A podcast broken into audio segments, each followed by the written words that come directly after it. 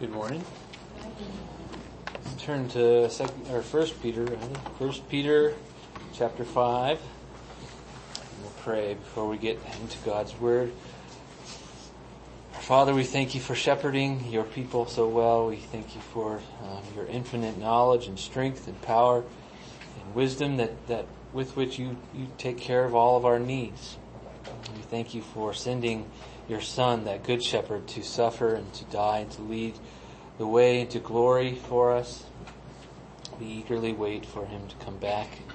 We thank you for setting up the church in such a way that we, uh, your people, can be nourished and protected even in his absence. Thank you uh, for that helper who works in and through every elder, every under shepherd, and in every sheep of the flock. God, we pray that through his work this morning, you'd create in us a greater love for you, a deeper love for our brethren, and a profound longing for the appearing of the great shepherd. In his name we ask these things. Amen. Let's stand and read God's word. 1 Peter 5, 1 through 4.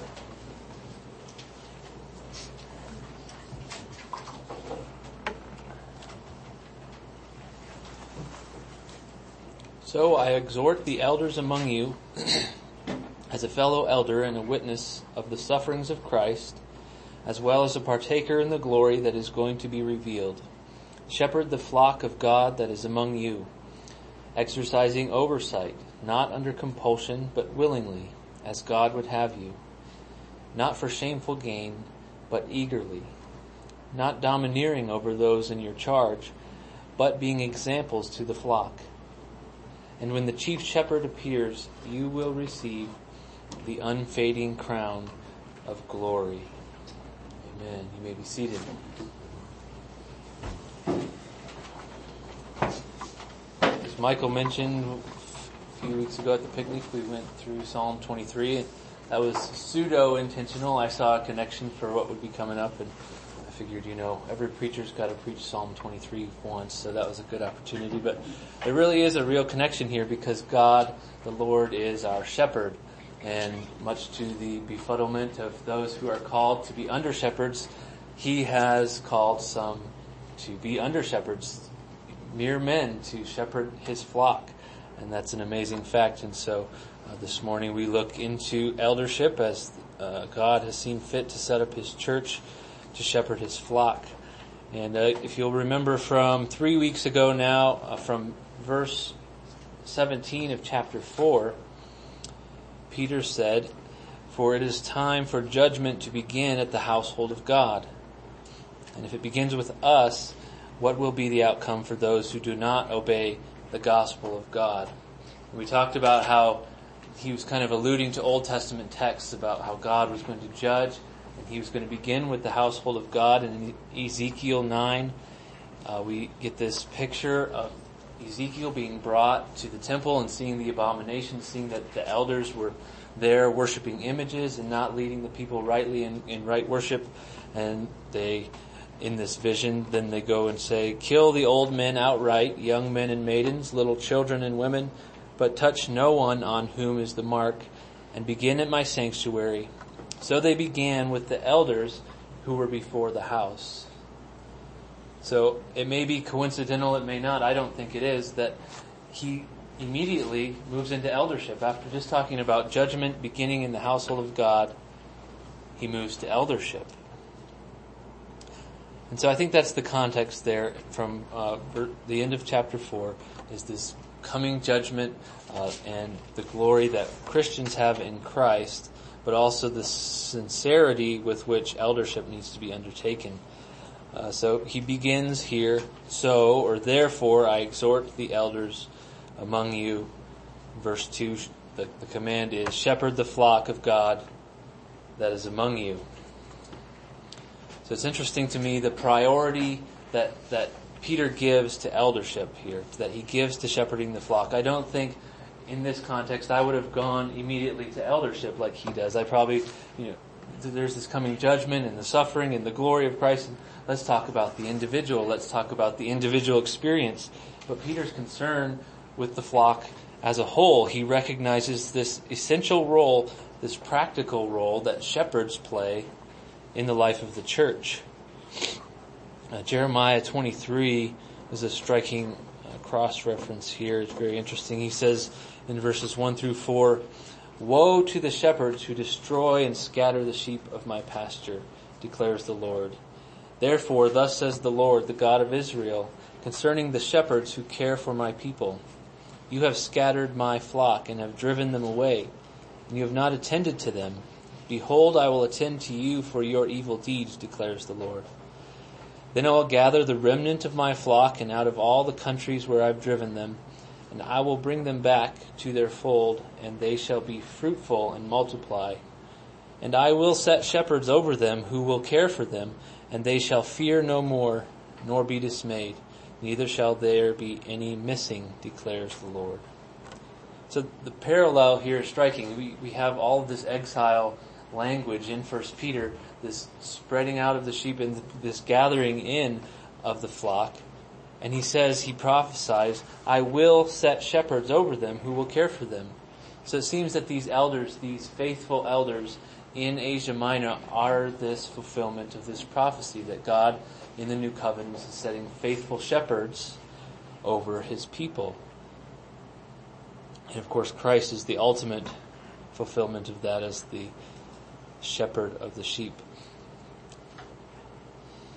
Now remember he had probably, Peter probably never met these people before in person. So the way he addresses them, rather than, you know, with a personal name or something as Paul often does, is the elders that are among you, those elders that are among you, you do this.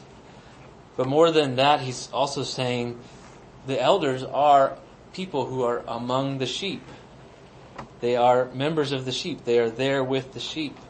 And they are to shepherd that flock that is among them.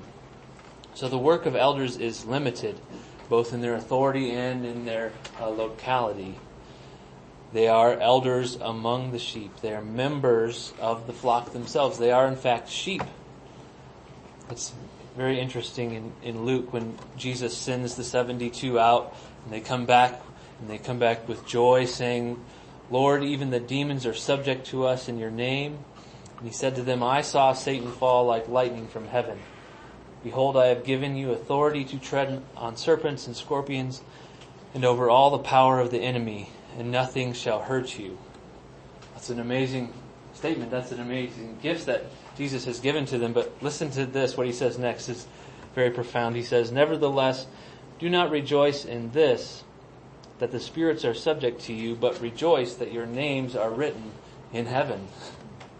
That that's the more the greater blessing is to be a sheep. Being an elder, being a, a elder over the flock is just an additional added benefit and added joy. But the true joy is to be a member of God's flock.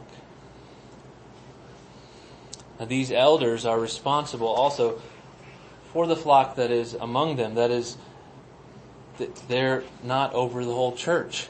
Literally in verse 3, he, he calls it later a lot that has been given to these elders. Um, and so we're not to take the place of Christ as elders uh, to be in charge or to be concerned, overly concerned with the entirety of the universal church.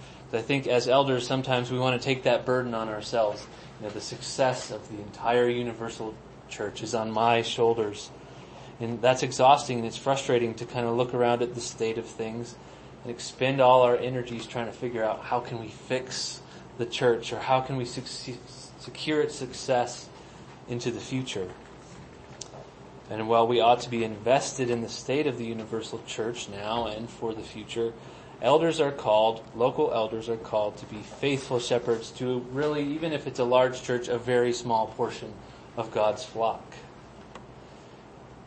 The big picture is, is Jesus' problem and, and praise God for that. We, we need to trust Him. We, need to trust that he will preserve his church. Now, Peter's exhortation to the elders is this, in light of the truths expounded in the book, shepherd your allotment of the flock as faithful under shepherds of Christ. Shepherd your, your little portion as faithful under shepherds of Christ.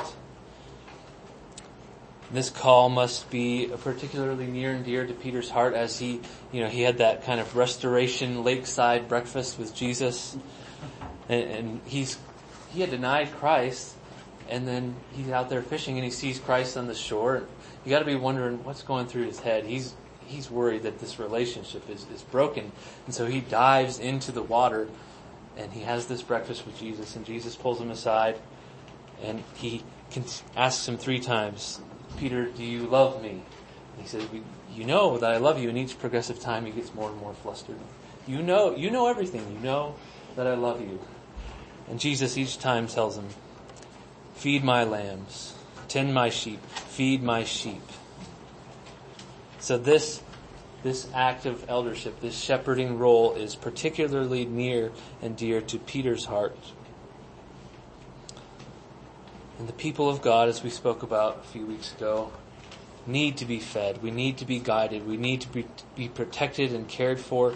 And the Lord, as we saw from Psalm 23, is that perfect shepherd. However, as I said, in his perfect wisdom and the continual bafflement of the people called to the task, uh, he's called some of us to be under shepherds. And he's called and also, uh, let's not forget, we tend to forget this. He strengthened us and gifted us and empowered and enabled the people he's called to tend his sheep. Now, I just got through talking a little bit ago about how it's greater, it's a greater blessing to be a part of the flock than to be an elder. And so the question rightly comes up, you know, if every elder is a sheep, and this is, I think, particularly relevant in our congregation where most of the heads of households are elders. if elders are sheep, who is their shepherd? Who is the shepherd of the shepherds? And of course, one obvious answer is Christ. Christ is the shepherd. He's the great shepherd. He's the shepherd of us all. And moreover, in that biblical framework of a plurality of elders, we shepherd one another we take care of one another. But I think ultimately the answer is, in my mind, that the shepherd is shepherded the same way every other sheep is. That is to say, I think the primary means of nourishment, of protection, of guidance is the Word of God, given first of all through the means of grace, preaching of the Word, sacraments and prayer, and that is a ministry to us even if we happen to be the ones administrating them anecdotally, I, I, I personally am deeply encouraged when I study for Sunday. You know, if it's for the sermon, for communion, some other element of the church service, uh, this is one of the great privileges of, of my life. And I always learn much and I often gain, gain greater insight into who God is and my affection grows for Him. But there really is something special about the actual corporate administration and participation in these things that nourish even my soul in a way that the study alone does not. You know, I walk away from the sermon feeling fed in a way that I wasn't before, even though I'm the one who studied and thought and chose the words to put in it.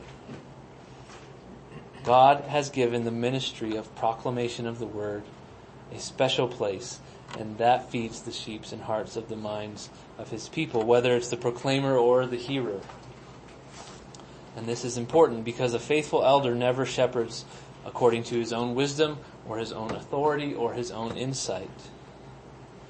He's always dispensing what it is that God deemed good and in a way that God has instructed us and on the authority of the one com- who commissioned him. But even Peter here, you know, an apostle appointed directly by Jesus himself says, I am a fellow elder with you. That's interesting. His description of himself is very interesting. A fellow elder and a witness of the sufferings of Christ, as well as a partaker in the glory that is going to be revealed. It's almost like he's listing his qualifications here for giving his exhortation, but he could, he could have said, you know, as an apostle chosen by Jesus Christ directly, an authority of the highest order in the church, I command you to execute your commission with excellence.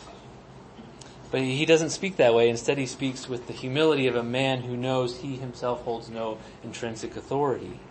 He speaks as a man convinced within himself of the genuine value of what he's commending and commanding. And he humbly takes upon himself, as this apostle, the title fellow elder, holding himself to the same standard as these men in Asia Minor. And he says he is a witness of the sufferings of Christ, which I take to mean he, he's one who testifies about the sufferings of Christ primarily.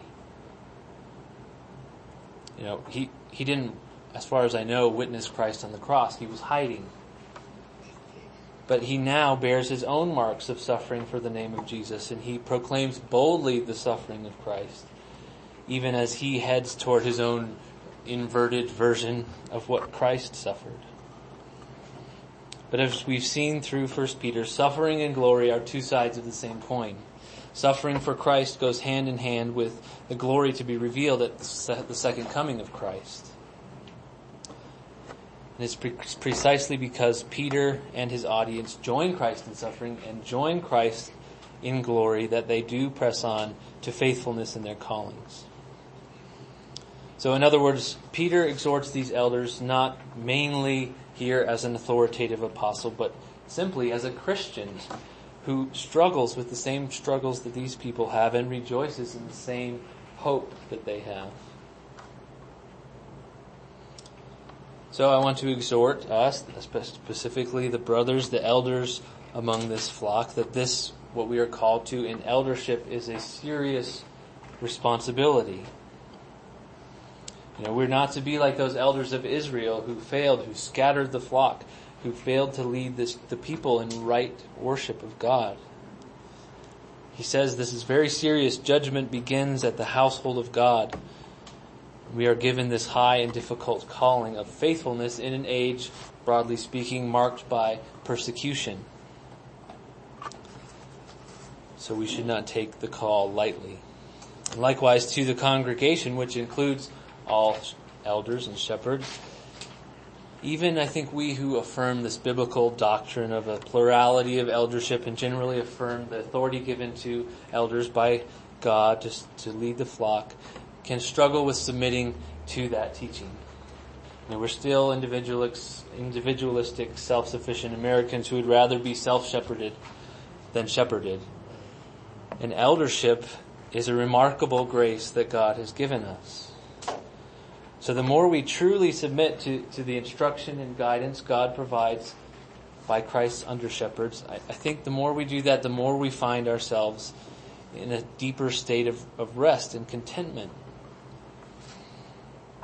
It was God's idea to shepherd the flock in this way, and He is really the, the, ultimate wise, great shepherd. Peter goes on here and he describes to us, he tells us how it is the elders shepherd the flock. The way they shepherd the flock is through oversight. Verse 2, shepherd the flock of God that is among you, exercising oversight so this word oversight is the same root word episkopos that's often translated bishop, uh, which has caused some through the years to to distinguish the office of elder from the office of a bishop. But the New Testament uses these terms interchangeably of the same men. It's the same office. And here in this passage, the office of elder is given the duty of episkopos, the duty of oversight. It's kind of like as a shepherd observes the flock, observes the sheep. A, a, real shepherd observes the sheep, monitors them for any malnourishment or disease, watch scanning the surroundings for danger. That's the role of oversight. Paul tells the elders at uh, Ephesus, he says to them, pay care- careful attention to yourselves and all the flock in which the Holy Spirit has made you overseers, same word, to care for the church of God, which he obtained with his own blood. I know that after my departure, fierce wolves will come in among you, not sparing the flock. And from among your own selves will arise men speaking twisted things to draw away the disciples after them. I think that's something we as elders have to deal with that a regular shepherd doesn't. In, in real life, a wolf can't put on sheep's clothing, but in the church, the flock of God, there are sheep and there are wolves, and the wolves can look just like sheep. And it's not so easy as just a quick tug on the ear to see if they're wearing a mask. We have to be discerning.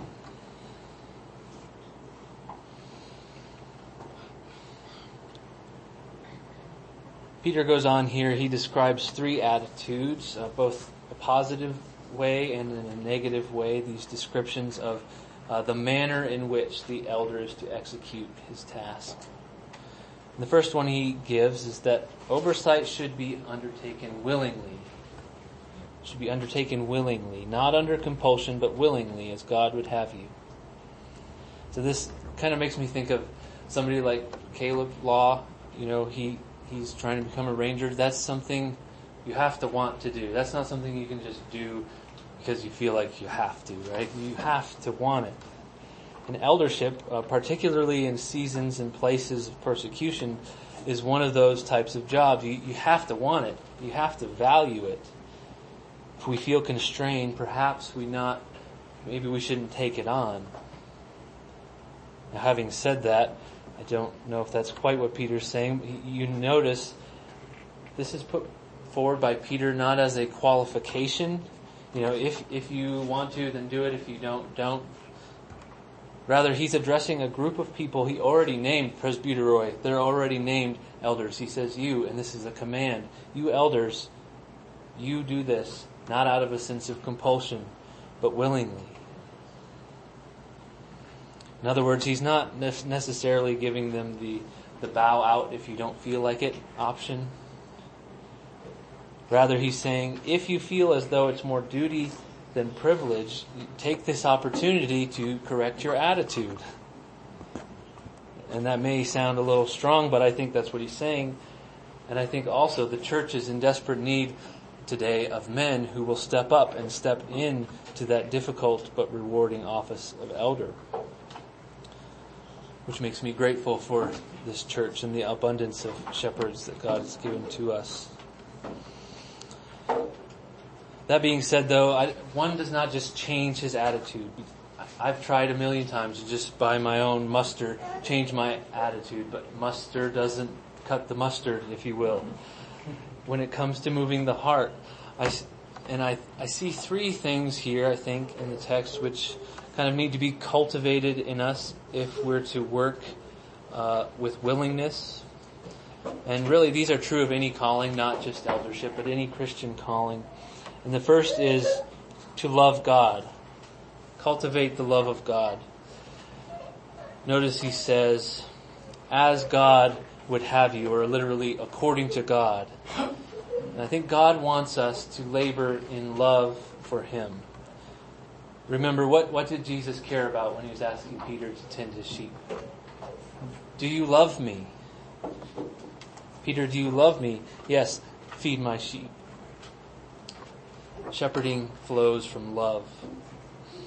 Uh, Clowney has a good quote here. He says, in some American and British churches, Peter's exhortation would seem strange. Why should any elder serve unwillingly? The responsibility of church office has been trivialized it is no more than a minor inconvenience that can be readily declined.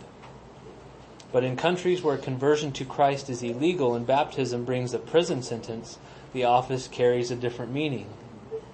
Quite apart from persecution, any real shepherd of Christ's flock will soon feel the weight of pastoral care.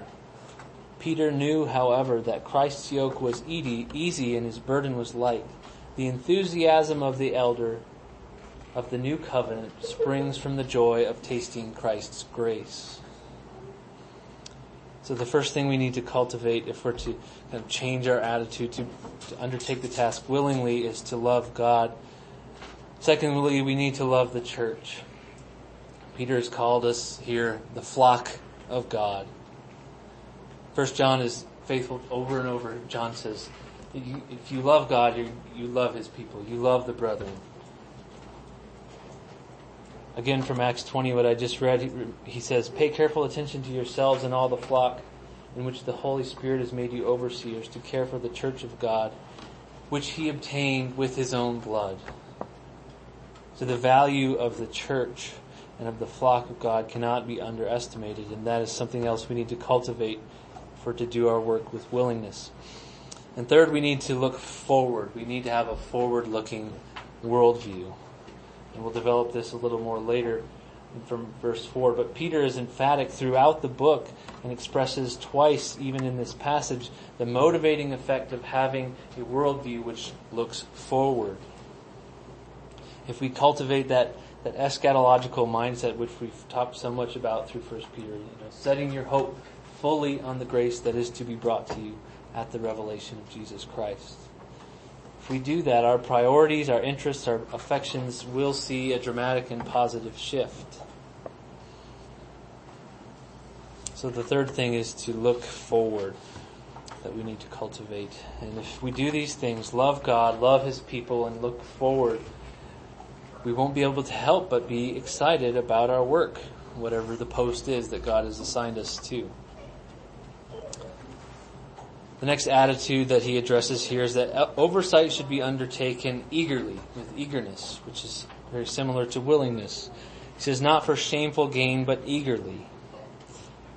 You know, it's pretty clear in the New Testament as you read through that there's always been this financial element to gospel ministry, and really even in the Old Testament there was.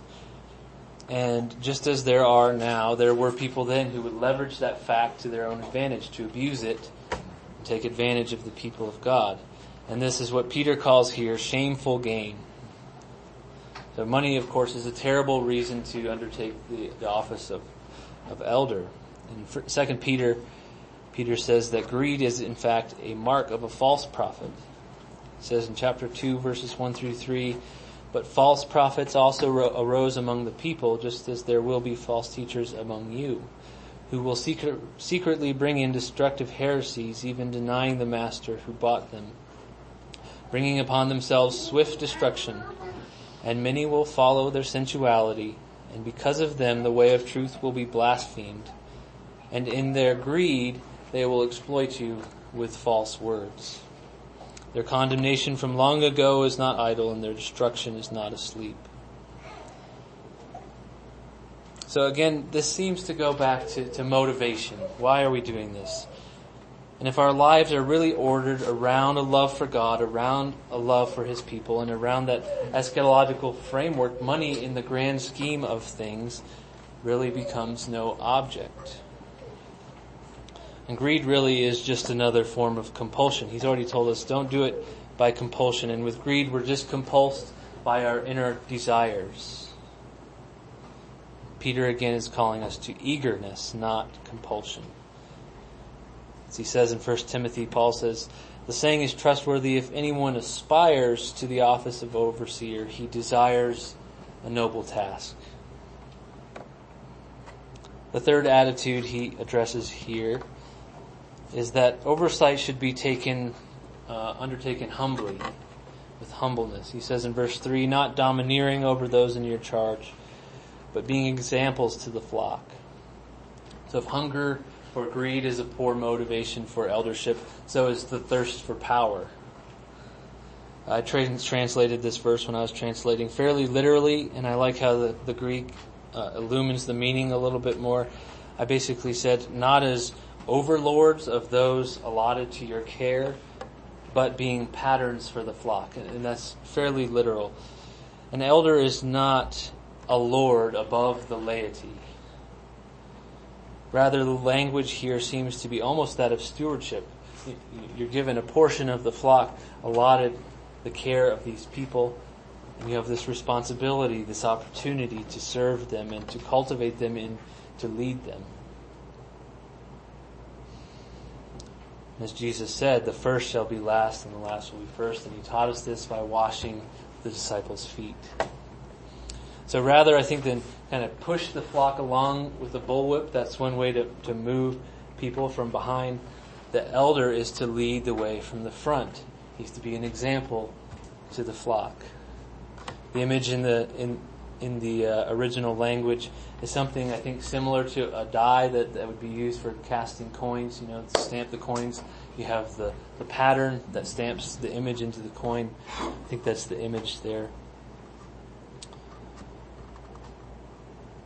Um, and so many have noted through the years that, that the qualifications for eldership in 1 Timothy or in Titus, they're all things aside from teaching that any Christian is called to do, right? And it's extraordinary because it's not like these qualifications are there to set elders above the rest. In fact, they're there so that if they're following those, they can serve as a pattern for the life of the flock. So I think the bottom line of all of these, these attitudes that Peter deals with here seems to be don't undertake the task of eldership with ulterior motives. It is worthwhile in and of itself. And one of the main reasons it's worthwhile is given to us here in verse 4. He says, And when the chief shepherd appears, you will receive the unfading crown of glory. Uh, Calvin here has an extended quote I wanted to, to, read to you, and I just love this quote, and I think you'll see why in a minute. He says, except pastors, which he uses pastors more in terms like pastorally, like any elder, except pastors retain this end in view, it can by no means be that they will in good earnest proceed in the course of their calling, but will on the contrary become often faint. For there are innumerable hindrances which are sufficient to discourage the most prudent. They have often to do with the ungrateful men from whom they receive an unworthy reward. Long and great labors are often in vain. Satan sometimes prevails in his wicked devices. Least then the faithful servant of Christ should be broken down. There is for him one and only one remedy, to turn his eyes to the coming of Christ. Thus it will be that he will, he who seems to derive no encouragement from men will assiduously go on in his labors, knowing that a great reward is prepared for him by the Lord. And further, least protracted expectation should produce languor he at the same time sets forth the greatness of the reward, which is sufficient to com- compensate for all delay. An unfading crown of glory, he says, awaits you. So I appreciate this quote, and the reason I appreciate it is Calvin is very realistic here. You know, we, we talk about in eldership here in this sermon willingness, eagerness, enthusiasm, and I kind of begin to despair. Like, sometimes eagerness and enthusiasm are difficult to come by. You know, do, do elders have to adopt this sort of the energy and the, the motivation of, of one of those exercise instructors, you know, in front of the class at the gym? What I see here in verse 4 and what I see in Calvin's interpretation is that laboring toward the return of Christ is a long-term game. We may not always feel this overflowing wellspring of exuberance as we undertake the callings God has given to us. Uh, we don't need to feel guilty if our heart doesn't leap for joy at every prospect of our Christian labors, though it probably should sometimes. But the willingness, or the kind of willingness we are talking about here is not that, that flash in the pan it's that low and slow cook over the long haul. You know, we don't want elders in the church who are excited for a time and then just fizzle out. We want men who are profoundly convinced of the value of it all and willingly settle in for the long haul. So he says, when the chief shepherd appears, you will receive the unfading crown of glory. That is worth the patience. That's worth, worth the focus of a life lived unto God. The commendation of the chief shepherd at the end of all things is, is what motivates Peter, who is that fellow elder and partaker of the glory that will be revealed, which makes being a witness to the sufferings of Christ worthwhile. As Paul says, for this slight and momentary affliction is preparing for us an eternal weight of glory beyond all comparison. And I wanted to close uh, with the last line of the hymn we just sung. I didn't, didn't plan on doing this, but it's such a great line. It just excites me every time. When Christ shall come with shout of acclamation and take me home, what joy shall fill my heart. Then I shall bow in humble adoration and there proclaim, my God, how great thou art. Amen.